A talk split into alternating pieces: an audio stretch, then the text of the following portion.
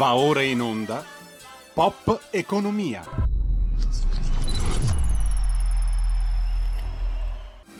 Radio Libertà, diamo subito la linea ad Alessandra Mori. Bentrovata Alessandra. Eccoci, eccoci, caro Capitan Carnelli, in fin dei conti io voglio dormire. Lo avete riconosciuto, è il mitico Don Bachi, qui a Pop Economia Rumore. Pop Economia, pop come popolare, pop come reale. E Rumore oggi alle sedici e trenta, lo spazio successivo alla Pop Economia di questa trasmissione, nello specifico si collegherà con i borghi, con due borghi più belli del bel paese. Cominciamo con il Lazio oggi, partiamo dal cuore del bel paese per andare un pochino più su in quel di Gattinara, nelle dolci colline eh, di Gattinara, dove c'è una grande notizia, ce la dirà tra poco il sindaco di Gattinara, il vice sindaco scusate, di Gattinara, Daniele Baglione, e ci sarà con noi anche il sindaco della spettacolare Civita di Bagnoregio, Luca Profili. Luci e luci di Made in Italy dai più bei borghi d'Italia si accendono con noi con delle bellissime immagini, quindi state con noi. E allora, carissimi professori, professor Gualtieri, punto preciso per l'economia, l'economia che non va è quella che verrà. Ben trovato professore. Buonasera Alessandra e ben trovata. E il professor Mario Rovetti, tributarista dell'Università di Torino, eh, punto preciso per il fisco che non va ma che sicuramente andrà molto meglio con l'anno nuovo, ben ritrovato. Grazie Alessandra, ben ritrovata e ben ritrovati anche a tutti coloro che ci ascoltano. E una domanda per entrambi, non potete esimermi, è una domanda molto pop, anche molto personale, mi perdonerete. Eh, dormite bene, professor Gualtieri? Lei dorme bene, sogna molto e soprattutto volevo sapere, se non sono molto indiscreta, se è affetto da eh, sonnambulismo. Le è mai capitato? Allora, sono seria, eh? Dormo benissimo, seria. Per fortuna, eh, non sono affetto da sonnambulismo e colgo nelle tue parole un richiamo al rapporto del Censis che la settimana scorsa ha illuminato eh, la scena, mh, come dire, del dibattito economico ecco. e politico del paese. Forse non a sufficienza, quando ha eh, scritto a chiare lettere che la società italiana è pervasa da un sonnambulismo diffuso. Sonnambulismo, cioè, mi perdoni, professor, professor Gualtieri, lo faccia dire a me e poi le do tutto lo spazio. Sonnambulismo, come lei ha ben detto, è un'Italia che non sogna, non riesce a sognare. Però una notizia in tutto questo che ho colto, quale potrebbe essere il risveglio? Quello delle nostre imprese, non soltanto le grandi imprese, ma anche le piccole e medie imprese, quindi quelle di cui noi parliamo sempre qui a Rumore. Le imprese che fanno fatica, le imprese, professor Rovetti, che sono vessate da questo fisco che sicuramente, eh, lei ce lo garantisce, andrà in cantina per quest'anno con la nuova riforma fiscale, ne abbiamo parlato tante volte, e quelle imprese che sono capitanate da anche molte giovani donne delle quali noi parliamo, le lady del Made in Italy, come le chiamo io. E allora, eh, professor Gualtieri, la pandemia, la crisi, la guerra, l'inflazione, i flussi migratori, come la mettiamo in questa Italia che non è desta, non è sveglia?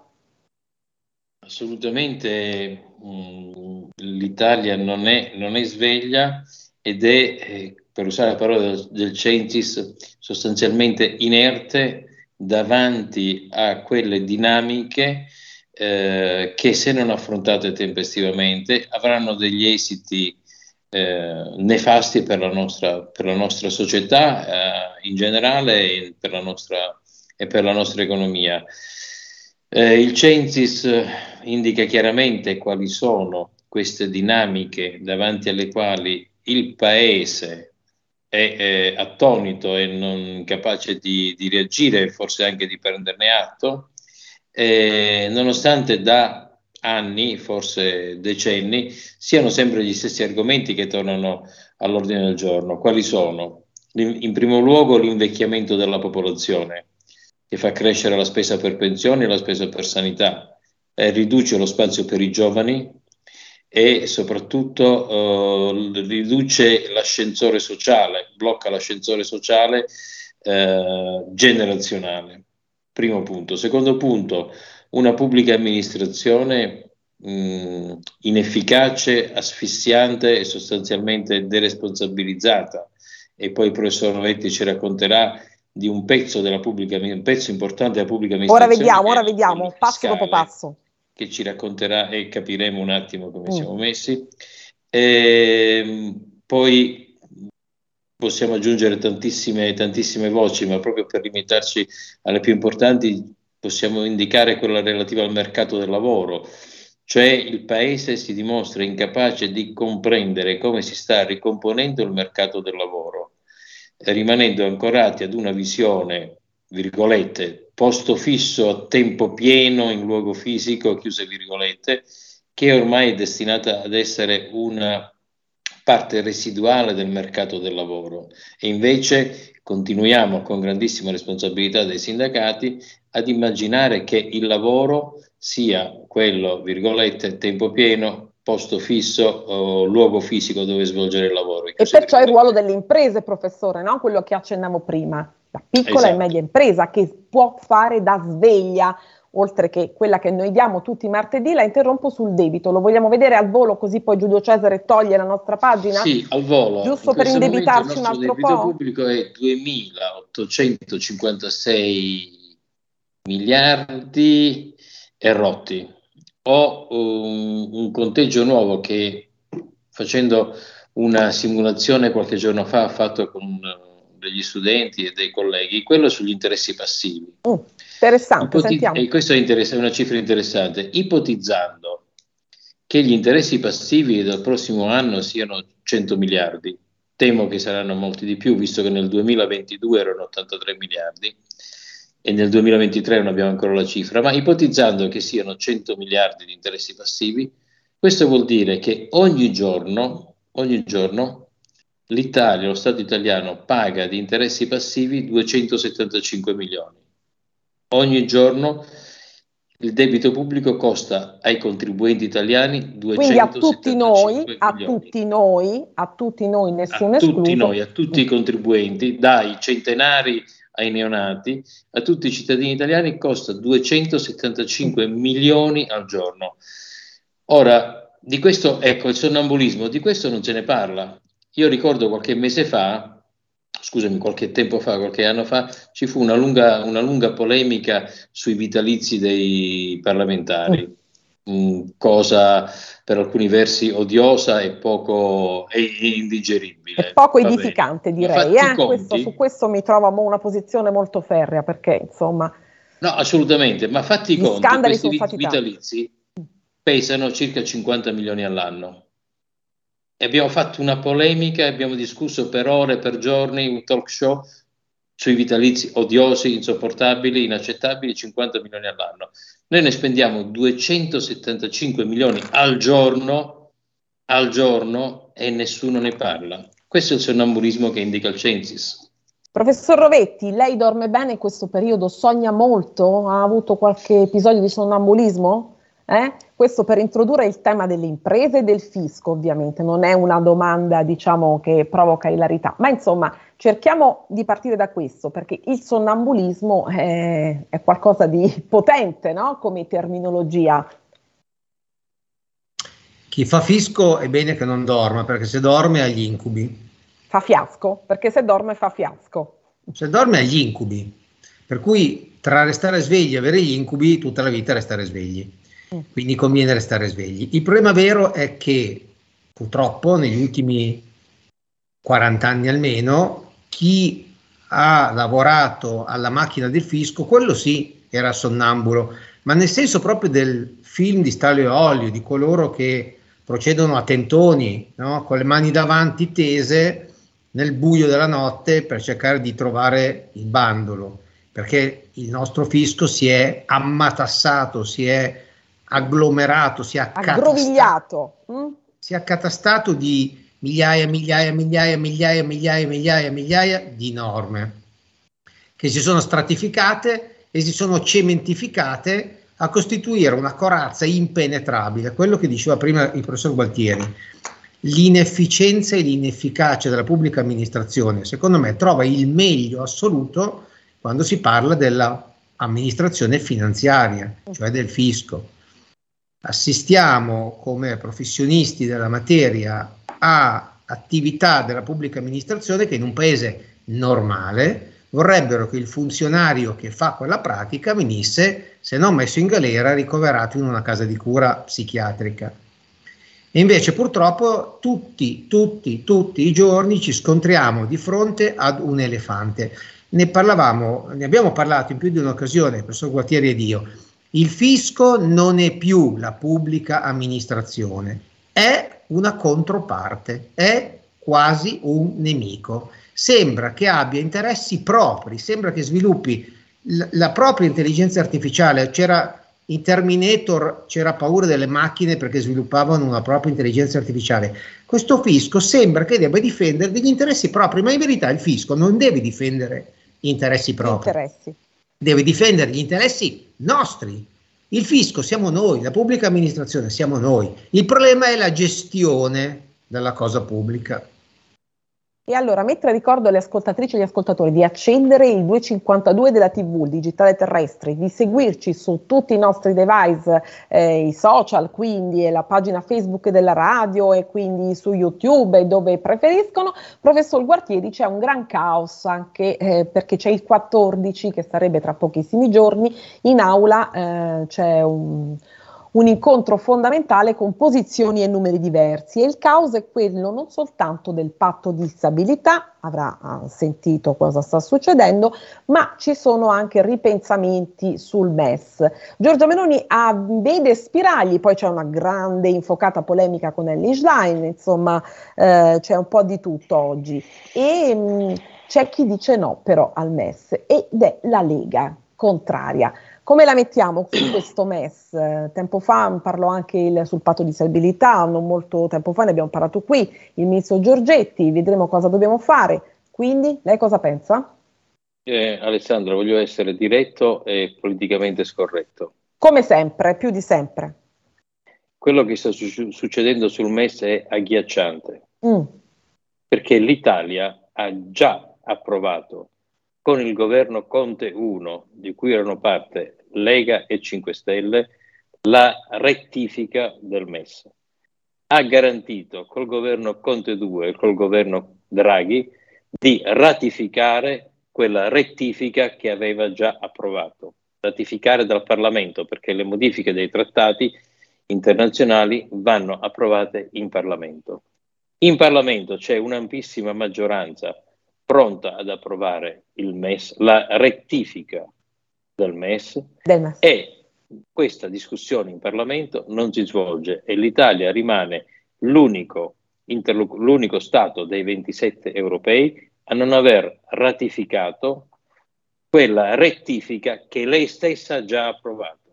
Perché più di questo non si può dire. Come dice Fubini sul Corriere della Sera, leggevo questo pezzo stamane, il condominio europeo e le regole del fondo, è poi noi siamo parte di questo condominio, no, professor Gualtieri? Mi aiuti un pochino a spiegarci meglio. E, e chi non ne fa parte poi, se ci sono delle emergenze come per esempio quella sanitaria, poi non può prendere nulla, non può più chiedere nulla. Sono un po' le regole del condominio, regole basiche, regole di buonsenso. Ma io penso che alla fine tutto questo si ricomporrà.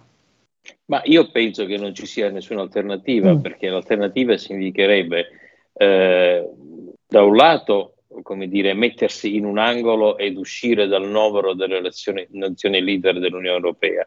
Dall'altro lato mantenere in vigore il M E S, questo è quello incredibile, che se non si ratifica questo M E S, se l'Italia non ratifica la rettifica del M E S, rimane in vigore proprio il vecchio M E S che nessuno vuole perché non funzionava bene, perché è quello che è stato utilizzato molto male dal, mh, nel caso greco. Quindi attenzione, se noi non ratifichiamo questa rettifica, sa- sappiamo cosa succede?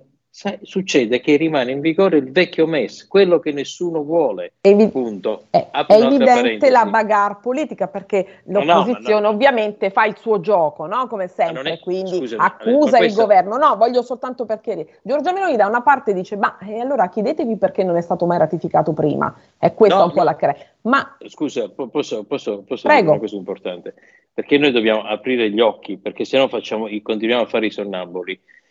Fino al trentuno dicembre dell'anno scorso, del duemilaventidue, c'era la possibilità di attingere al M E S sanitario. Sanità. Cioè tre, trentasei miliardi messi a disposizione, e questa è la chiave, per l'Italia, per eh. l'Italia per, a, ad un'unica condizione, di essere investiti nel sistema sanitario. Facciamo un esempio? Nel sistema antincendio dell'erre esse a di Milano, nel sistema antincendio dell'ospedale. Tanto per andare alla cronaca, ma insomma la sanità eh, che è un piatto bollentissimo. Bollentissimo. Per, benissimo. Allora, questi trentasei miliardi a costo zero, zero non sono stati richiesti per un pregiudizio politico. Oggi quegli stessi trentasei miliardi ci costano il cinque per cento all'anno per i prossimi sette anni. Quegli stessi trentasei miliardi che avevano potuto prendere a zero ci costano oggi il cinque per cento all'anno. Ma qual è la logica di tutto questo?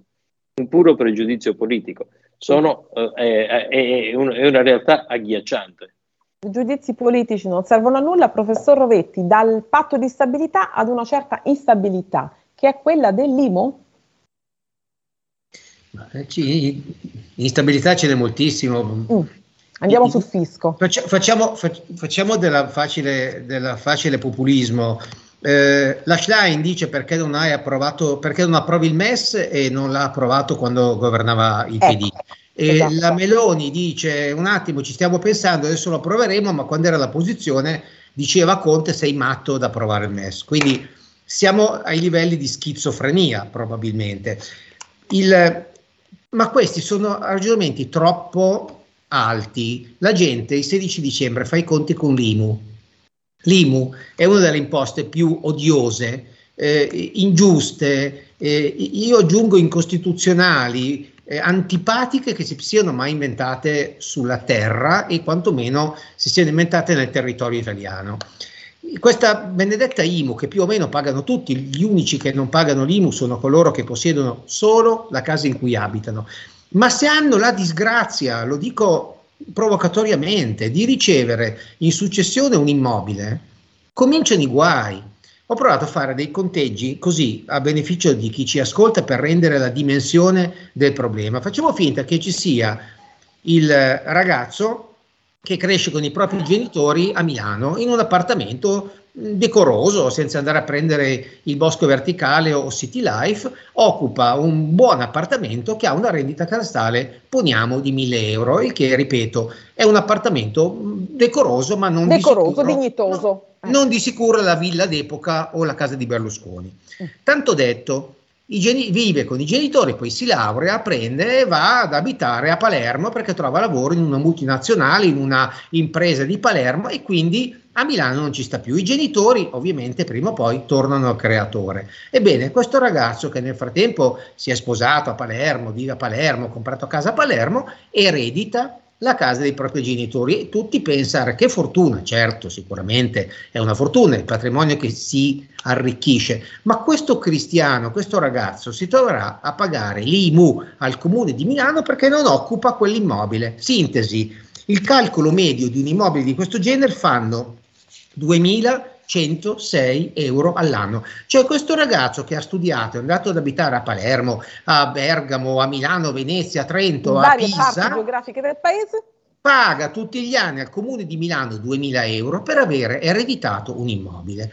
Ma c'è di peggio. Facciamo finta che i figli fossero due. C'è questo ragazzo che è andato ad abitare a Palermo e c'è il fratello che invece abitava ancora coi genitori e quell'immobile lo occupa. Beh, verrebbe da pensare, vabbè, se è rimasto nell'ambito lato sensu della famiglia perché lo occupa il fratello, beh, nessuno pagherà l'I M U neanche sulla quota del fratello che abita a Palermo. Invece no, no, perché c'è la tagliola anche per costoro. Io sono la vittima, io, io, Mario Rovetti, sono la vittima di questa cosa. La casa, mi racconti un po', professore, che storia è questa? La casa che i miei genitori hanno lasciato morendo a me e a mio fratello e che è occupata oggi da mio fratello mi costa duemila euro all'anno, perché io non la abito, perché io abito altrove. Ma è una cosa assurda, è abitata da un comproprietario che non l'ha comprata per fare business, se l'è trovata ereditata e la abita. Ebbene, io devo pagare duemila euro all'anno di I M U perché non vi abito. Eh, c'è di più, facciamo l'ipotesi di una famiglia che invece a Milano eh, ha un garage solo. Oggi chi non ha due auto in famiglia? Tutti hanno due auto in famiglia, siamo obbligati ad avere due auto in famiglia. Bene, questa famiglia fa sacrifici, compra una seconda rimessa a Milano, ne ha già una, bene, su questa seconda rimessa pagherà ottocento euro di I M U all'anno. Vogliamo andare avanti con gli esempi? Ne faccio ancora uno, poi mi taccio se c'è sì, tempo. Sì, anche perché abbiamo una telefonata, prof, quindi... Lo faccio perché è, cl- è clamoroso, è clamoroso. Ecco, veloce l'esempio e poi sentiamo subito l'ascoltatore o l'ascoltatrice. Sì, facciamo finta che vi sia una famiglia che risparmia, risparmia, risparmia e compra un piccolo ufficetto da dare in affitto sempre a Milano, d'accordo? Quindi cosa fa? Prende questo ufficetto, lo concede in affitto al professor Gualtieri che va a svolgere la propria attività, Ah, poniamo mille euro al mese. Ebbene, questa persona, se non possiede altri redditi, pagherà tra I M U e imposte quattromila euro l'anno, cioè i primi quattro mesi di canone se ne vanno per il fisco. Se costui, che ha comprato l'appartamentino da destinare ad affitto, dovesse avere già un proprio lavoro, quindi pagare già una propria I R P E F, il carico fiscale complessivo su quell'immobile oggetto del risparmio della famiglia salirà a cinquemila euro l'anno, cioè cinque mesi su dodici di quella allocazione se ne vanno per il fisco. Io vorrei veramente poter parlare... Direi che è un'ingiustizia, è una cosa veramente indecorosa. Sentiamo l'ascoltatrice o l'ascoltatore, siamo qui. Buonasera, mi chiamo Mario, ascolti, io volevo raccontare anch'io la mia esperienza. Buonasera signor Mario, ci racconti tutto, siamo qui apposta. Cedo una casa nel Bergamasco dove sono nato e dove ci vado massimo un mese all'anno. E pago milleduecento euro di I M U, quasi trecento euro di Tari, perché ho chiesto la riduzione essendo seconda casa ma non mi è stato concesso niente. Pago intorno ai duecento euro di acqua perché non c'è il contatore, è un forfait per tutti, sia per chi ci abita che per chi si abita poco. E nessuno mi concede nessun sconto perché a quanto pare li devo pagare, non mi sembra giusto. Almeno ci fosse la possibilità quando votano il sindaco di poterci votare in quel comune dove uno sa una proprietà, niente, neanche quello, per cui il, il, diciamo, il forestiero, chiamiamolo così, viene proprio sfruttato in questi casi perché secondo me è l'unico che paga. I residenti sono paesi dove giustamente non è che bisogna fargli pagare troppe tasse, se no la gente, anche quella poca che ci è rimasta, scapperebbe. Però, insomma, non è che noi dobbiamo essere sfruttati in quel modo lì. Perché vessati non in questo modo, certo, no, mi pare giusto. Possibilità di votare almeno, ecco, non chiedo tanto, di votare. Grazie, eh, buonasera. Grazie a lei, grazie a lei. Abbiamo centrato l'argomento, professor Rovetti, come sempre lei ha centrato l'argomento, le vede le telefonate, quindi il nostro am- amico ascoltatore Mario dice proprio quello, conferma quello che lei sta dicendo. Ci lega il nome oltre al disagio per dover pagare l'I M U. Eh, però ecco il, il, l'esempio che ha fatto il nostro amico Mario è perfetto, cioè l'amico Mario non è, guardi il caso della vita a volte, eh? Sì, il Mario, Mario non è poi... il briatore della situazione che ha comprato una villa da settantasettemila metri quadri di parco, ha comprato da qualche parte un appartamentino per passare qualche mese all'anno in vacanza, gli costa più che affittare l'equivalente periodo in albergo per andare in vacanza nello stesso paese. Se va un mese all'anno paga la stessa cifra che pagherebbe in un albergo per starci un mese, ma che senso ha? E allora il tempo vola, non so perché qui a Pop Economia il tempo vola, gli argomenti sono tanti, complessi, ma cari amiche e amici di Radio Libertà e di Pop Economia Rumore, è bello dormire, no? Come abbiamo cominciato, come dice Don Bachi, però è sempre più bello ed è sempre meglio tenere gli occhi aperti e stare svegli su questi temi per capire cosa non va, cosa dobbiamo fare e dove stiamo andando. E allora vi ringrazio come sempre e ci rivediamo martedì prossimo per una puntata specialissima, ci faremo gli auguri di Natale proprio pop, eh? Ci faremo questi auguri pop, perché l'economia, professor Gualtieri, è anche un fatto pop, non è così forse? O è soprattutto è, un fatto pop? È, sopra- è solo un fatto pop. E non è un fatto di elite, è un fatto assolutamente pop e popolare. Pop, perché è reale. Realmente è reale. E molto dispiaciuta, vi saluto e vi do appuntamento a martedì. Grazie. Buona serata. Con un fisco rock invece che Con pop. Con un fisco rock. Professore, prepari qualcosa di rock per la prossima volta, oltre che pop. Saluti al mio amico Mario, sono solidale Mario. Siamo Anch'io, solidali. Eh.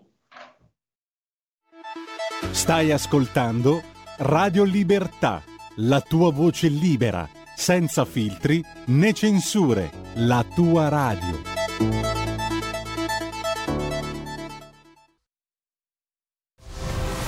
C'è un equilibrio tra tutte le cose. Luce e ombra. Bene e male. Non ci saranno più regole. Il popolo si sta sollevando.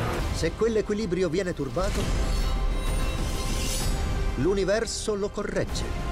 Ogni sabato, ore sedici. Ogni domenica, ore quattordici. Il grande cinema. Movie Time con Vincent. Il mondo ha di nuovo bisogno di te, della tua magia. L'intrattenimento, l'azione, l'avventura. Movie Time, la magia del cinema. Dentro l'ignoto.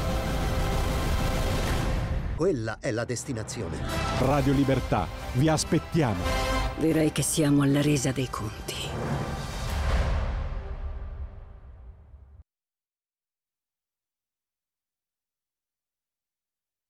Primo Levi e il valore della democrazia. La mia opinione è che eh, alcune ideologie siano esangui, mentre invece se si può chiamare ideo- ideologia la democrazia, in questa io continuo a credere, perché non riesco a rappresentarmi, a raffigurarmi nessun sistema che sia migliore di questo. Attualmente eh, ci sono democrazie eh, anchilosate come la nostra, che no, non è ancora riuscita a crearsi un'alternativa, in cui è una democrazia, una democrazia che è bloccata, è stato chiamato... Eh, adesso non ricordo bene la, de- la definizione che è stata data, eh, incompleta. Può darsi che diventi completa, può darsi che un'alternativa ci sia. Non vedo, eh, non vedo pecche nella democrazia, in una democrazia ben applicata. In quest- se, se vogliamo chiamarla ideologia, a me è cosa di, per me è qualcosa di al di sopra dell'ideologia, perché contiene in sé le ideologie. Una religione? No, no, è una tecnica. È una tecnica. Inventata molti anni fa, naturalmente, molti, molti secoli fa. Un valore Ma, da è, conservare. È un valore da conservare.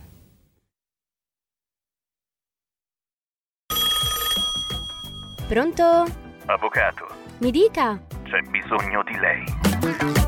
Sono l'avvocato Celeste Collovati. Con me parlerete di pensioni e di diritto del lavoro e tutte le problematiche inerenti al lavoro. Ciao a tutti, sono Massimo Leonardi, avvocato e dottore commercialista. Con me parleremo di diritto tributario, diritto societario e danni da malasanità.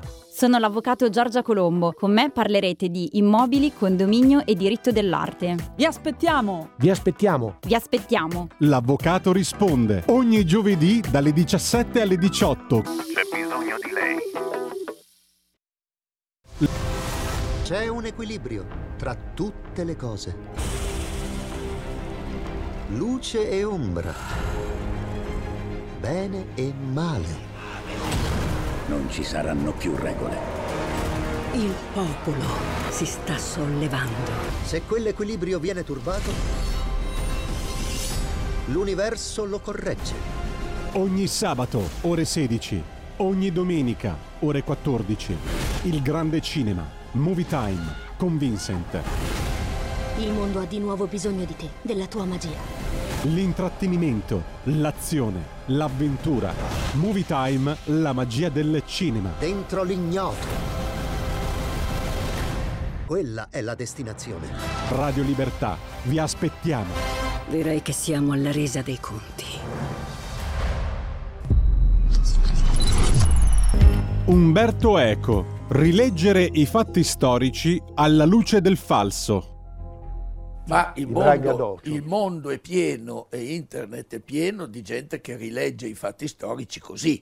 Ma cos'è che ti, a te affascina di queste figure psichicamente anche un po'... Il falso. Cos'è? Il falso, il ti, falso. Ti, ti affascina. Sì. Perché? Perché ho sempre teorizzato che il segno è quella cosa che ci permette di mentire. Se il segno servisse solo per dire il gatto è in cucina, Parigi è in Francia, parleremmo pochissimo. I segni ci permettono di parlare o di cose lontane, tua nonna o la Cambogia, e di dire cose false. E quindi sono affascinato da questo, da questo meccanismo, che poi sorgano dei gusti personali, per cui in quanto collezionista di libri antichi colleziono solo libri che dicono il falso, non che mentono necessariamente, ma che dicono ciò che non è, per cui io non c'ho Galileo, ma c'ho Tolomeo, ecco. E questo diventa un gusto, una curiosità, una, una perversione, una perversione atea, perché molti di questi che coltivano queste cose poi ci credono. Ecco, però invece non ci credo. Stai ascoltando Radio Libertà, la tua voce libera, senza filtri né censura. La tua radio. Va ora in onda Rumore. Mi è sembrato di sentire un rumore, rumore, rumore, rumore. Radio Libertà, ridiamo subito la linea ad Alessandra Mori per la seconda parte del suo programma. Alessandra, siamo già collegati con Nicoletta Orlandi Posti e con uno dei due ospiti. Hola, che bello! Abbiamo avuto un pochino di ritardo, ma ci siamo, perché le puntate, se non sono rumorose in questo senso, non sono mai belle. Stavo riflettendo quanto è bella l'immagine della nostra homepage, il ritratto di donna che campeggia su Radio Libertà, perché la radio è anche donna.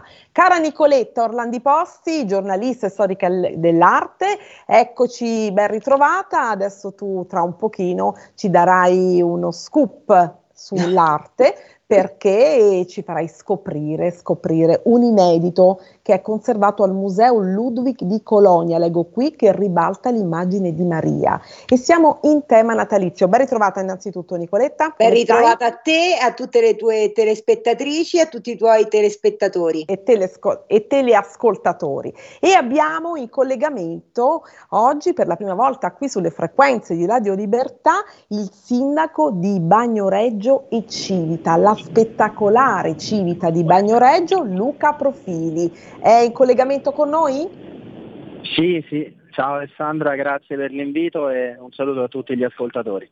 Ben trovato, caro Luca, grazie. Sindaco, voglio dirlo due punto zero, perché io sono stata a Civita eh. di Bagnoregio quest'estate, inviata per Rai uno per un servizio, e ho visto quanta vivacità c'è in quella che chiamano un po' tutti la città che muore. Ma quale città che muore? È più viva che mai ed è davvero bellissima. Andate a Civita di Bagnoregio, perché è uno dei più bei borghi italiani. Luca, dico qualche cosa, perché oggi la mia puntata è questa, luci di Natale dei borghi più belli d'Italia, luci di Natale e di Made in Italy. Civita di Bagnoregio è stata il set, pensate, di Federico Fellini, prescelta in La Strada, a duemila, più di duemilacinquecento anni di storia e di bellezza, e mh, qui ci sono una serie di iniziative, oltre alla sua ovviamente spettacolare, lo ripeto, bellezza naturale. Come si illuminano queste luci di Natale lì da questo borgo? Intanto vediamo se riusciamo ad avere qualche immagine mentre tu parli, sì, peccato oggi sei al telefono, che, ma eh, intanto che sta intervistando il sindaco, proprio sopra le vostre teste scorrono le immagini bellissime del presepe. Grazie caro regista, grandissimo, poi se riesci a mettere anche un po' di video, così facciamo vedere le riprese con il drone di quest'estate. Luca, allora? Sì, assolutamente, noi da ormai tantissimi anni, diciamo, il, l'evento clou è quello del presepe vivente, come hai detto benissimo, eh, che si svolgerà in cinque date quest'anno e viene organizzato sempre dal nostro comitato di Croce Rossa. La cosa molto bella del presepe è che l'intero ricavato noi lo cediamo totalmente appunto al comitato di Croce Rossa, e ogni anno viene stabilito appunto un obiettivo, e quest'anno è l'acquisto di una nuova autoambulanza della nostra città. Quindi insomma nel corso di questi anni eh, chi viene a visitare Civita e a vedere il, il, il presepe eh, contribuisce anche a fare Eh, chiaramente il presepe si inserisce in un contesto molto bello, che è quello del borgo, che non ha bisogno, diciamo, già di eh, tantissime cose, eh, però ci stanno tantissimi figuranti, eh, un'organizzazione molto molto bella e importante, delle luci bellissime, eh, da quest'anno è illuminata anche la rupe, perché da quest'estate abbiamo deciso insomma di rendere Civita eh, bella, diciamo, anche di notte, quindi ecco, ci stanno tutti gli ingredienti per, per un evento molto molto bello e importante. Molto bello e quindi molto suggestivo. E poi ci saranno molte altre iniziative, immagino Babbo Natale che si calerà da qualche parte o dai calanchi, dici un po', raccontaci. Sì, beh, nel, nel paese poi ci av- avremo, diciamo, domenica prossima proprio i mercatini, ci avremo, diciamo, Babbo Natale che si calerà dal campanile, Vedi? avremo poi eh. successivamente la Befana, sempre con la Croce Rossa italiana, eh, la, Croce Ro- la Befana della Croce Rossa che si calerà sempre dal campanile, insomma tutta una serie di iniziative eh, chiaramente natalizie eh, che si inseriscono già in un contesto che è quello che dicevamo del presepe vivente, che chiaramente in un paese così piccolo come il nostro richiede già abbastanza, insomma, sforzo di personale, perché vengono ogni anno veramente migliaia di persone, quindi è un impegno per tutta la macchina organizzativa davvero importante. Ma siete organizzatissimi, posso testimoniarlo in maniera diretta, l'ho detto in apertura. E poi, dicevo, per quanto riguarda i più bei borghi italiani, eh, Civita di Bagnoregio è stata selezionata dal Best Tourist Village. Ora spiegaci bene tu, che è un riconoscimento di eccellenza planetaria dell'ONU. Eh, come stanno le cose in questo senso? A che punto è? Noi nel, diciamo, nel, nell'assemblea mondiale che si è tenuta in uh, Uzbekistan uh, qualche mese fa, Uh, grazie alla candidatura di Civita da parte della Regione Lazio, siamo stati l'unico borgo selezionato dalla Regione Lazio e tra duecentosettanta candidature in tutto il mondo siamo stati inseriti nell'upgrade program del Best Tourist Village, che è, diciamo, un programma che ci permetterà di arrivare appunto all'eccellenza mondiale, quindi per noi questo rappresenta chiaramente un motivo di grande orgoglio. Eh, soprattutto perché comunque richiede del, degli aspetti di sostenibilità del turismo su cui noi abbiamo iniziato a lavorare qualche anno fa, dopo aver raggiunto, insomma, eh, cifre turistiche imponenti.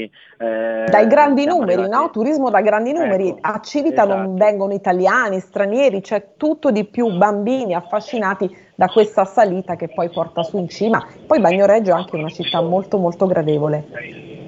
Assolutamente. Non posso che essere d'accordo. Alessandra, ora vediamo anche le immagini col drone e siamo collegati anche con l'altro sindaco. Oh, benissimo. E allora, mentre guardiamo queste immagini, io non le vedo, ma sicuramente voi le vedrete sul duecentocinquantadue del Digitale Terrestre, questo servizio che ho girato per Rai uno, ho preso questo perché ci sono delle immagini molto belle girate con il drone, e abbiamo anche in collegamento, non lo vedo ma speriamo di sentirlo, un altro sindaco due punto zero che è Daniele Baglione, perché andiamo un pochino più al nord, cioè eccole qui le immagini, spero che le vediate, in quel di Gattinara, nelle dolci colline di Gattinara, che ha avuto un premio, una cittadina davvero molto fervida, ha avuto un premio importante e per Gattinara si preannuncia un duemilaventiquattro ricco di bollicine, cioè Gattinara è la città europea del vino duemilaventiquattro, scelta, selezionata a Bruxelles. Eh, il vice sindaco di Gattinara, già sindaco, è in collegamento con noi, Daniele Baglione. Daniele, ci sei? Ciao Alessandra, ci sono. Eh.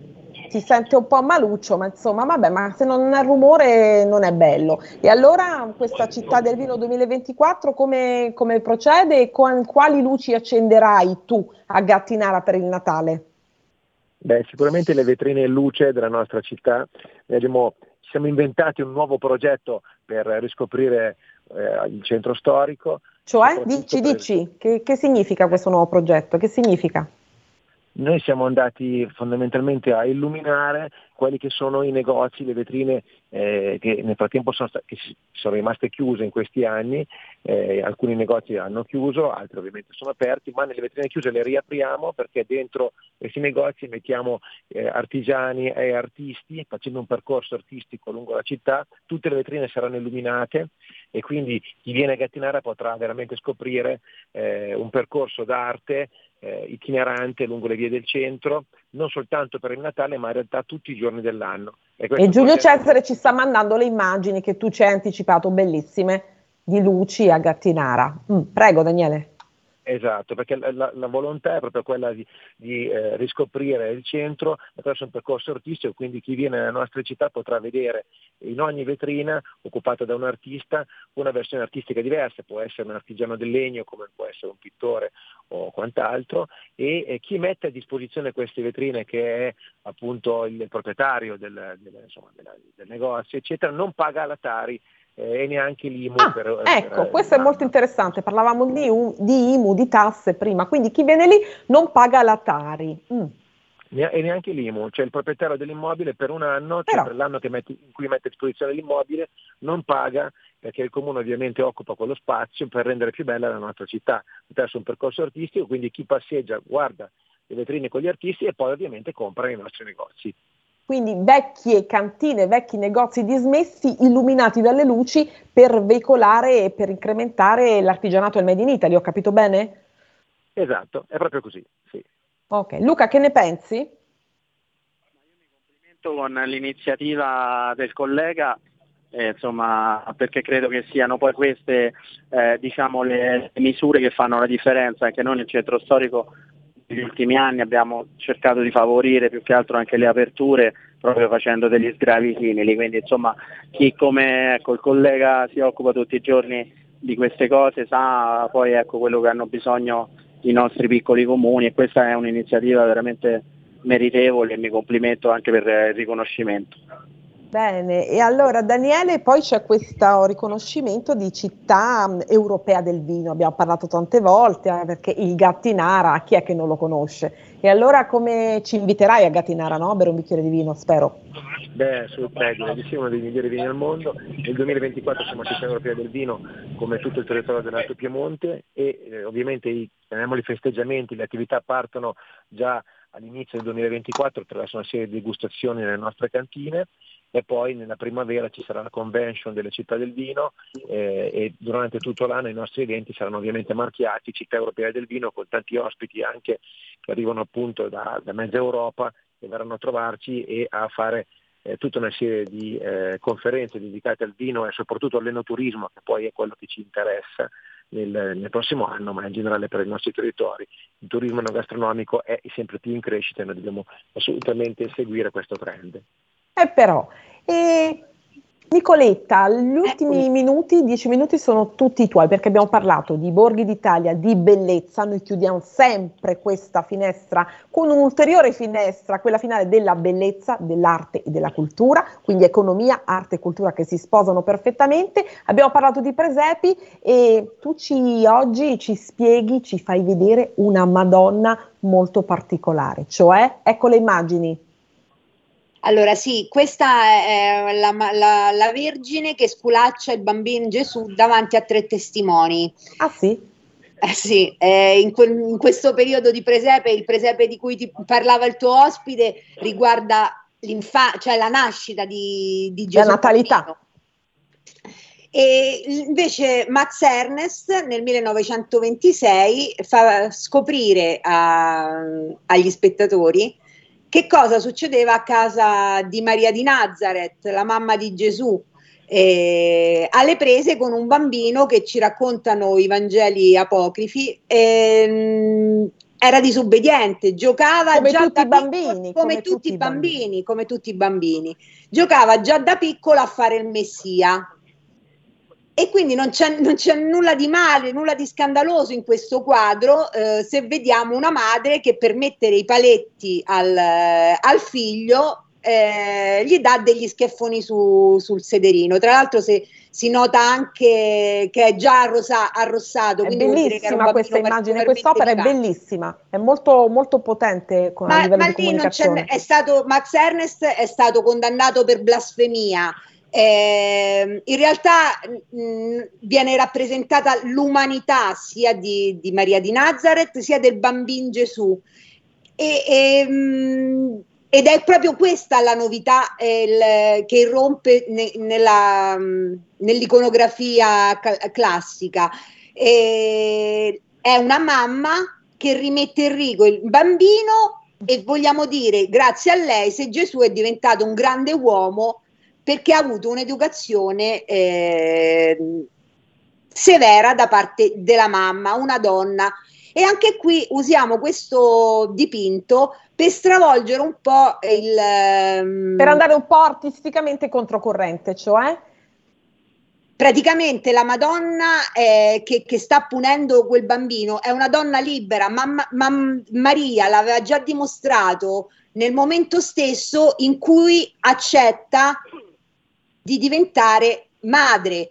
Il Vangelo è tutto form- strutturato sul libero arbitrio, quindi è lei che sceglie lì in quel momento innanzitutto di parlare con Dio e poi di diventare madre senza chiedere l'autorizzazione né all'eventuale genitore né ai fratelli né al fidanzato. Senza credere, per lei, quindi la, yeah. la Madonna un'icona, può diventare un'icona femminista, come chiedevano le Pussy Riot dal, dal palco eh, quando poi sono state arrestate. È chiarissimo, però tu hai anche un'altra sorpresa perché abbiamo pochi minuti e poi ripassiamo, facciamo un giro veloce veloce. Sì, che è quella di dire che, che, grande... che il fatto di che il fatto di umanizzare, il fatto di umanizzare non è una cosa contemporanea come può essere Max Ernst.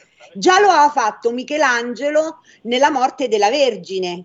Eh, è un quadro del milleseicento e secondo me è il più bello in assoluto di, di Caravaggio, eh, eccolo qua, che scatenò tante polemiche perché chiudiamo. Al posto della Madonna eh? eccolo qua eccolo eh, che sta okay. in video, perché al posto della Madonna eh, mh, Caravaggio, Michelangelo Merisi dipinge una donna vera, una donna morta, probabilmente annegata nel fiume. La modella probabilmente era, era una prostituta ritrovata eh, a Roma, e questo lo si può vedere dal ventre gonfio. Eh, alc- alcuni dicevano che era incinta, no, era semplicemente una morta annegata, tant'è vero il colorito eh, fa capire eh, lo stato del cadavere.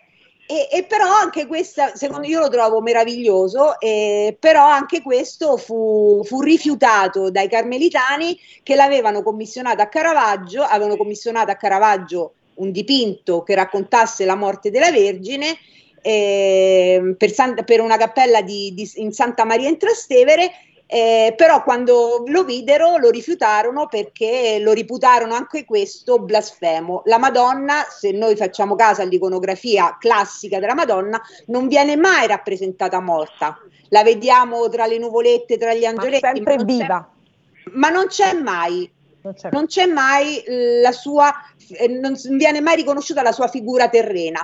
In questo caso Max eh, in questo caso Max Ernst e Caravaggio, Caravaggio. ora lo fanno. E allora la, la natalità in tutte le sue forme. Ricordiamo allora a Civita di Bagnoregio, quando, fino a quando vedere il presepe? Vediamo se Luca Profili è ancora in collegamento. Sì, sì, ci sto. Noi faremo la prima il ventisei, poi il trenta dicembre e poi uno sei sette gennaio, dalle sedici alle diciannove. Speriamo di poter venire, eh, Nicoletta, per fare un servizio strepitoso anche in loco e mandarlo in tutte le nostre Sarebbe frequenze. Bellissimo, io adoro Civita. Grazie Luca, grazie. E ci risentiremo grazie presto. Grazie mille, buon proseguo. E Gattinara invece, eh, sintonizziamoci su Gattinara, quali altre novità ci sono per il Natale? Quando dobbiamo venire, Daniele? Ovviamente tutti i giorni, perché a Gattinara si beve sempre del buon vino nelle nostre cantine, tutto, tutte le vacanze natalizie ovviamente ci saranno le vetrine a luce e poi per tutto l'anno c'è la possibilità di vedere i nostri artisti appunto in esposizione durante le, nelle vie della nostra città e poi ovviamente la città europea del vino con i nostri appuntamenti principali a maggio e a settembre. E allora dal Lazio fino a su al nord in provincia di Vercelli è tutto un viaggio e i borghi d'Italia sono bellissimi, sono unici perché l'Italia è il bel paese e la bella Italia. Nicoletta, grazie con questa, ehm, diciamo che non è una rilettura. provocazione, rilettura di, de, della Madonna, perché ci sono tante forme di lettura e le più diverse sono sempre quelle, le più be- sono sempre quelle più belle. E allora grazie ancora e ci vediamo martedì prossimo. Un abbraccio a tutte le amiche e gli amici di Radio Libertà e di Pop-economia Rumore. Ciao! Ciao! Avete ascoltato Pop-economia.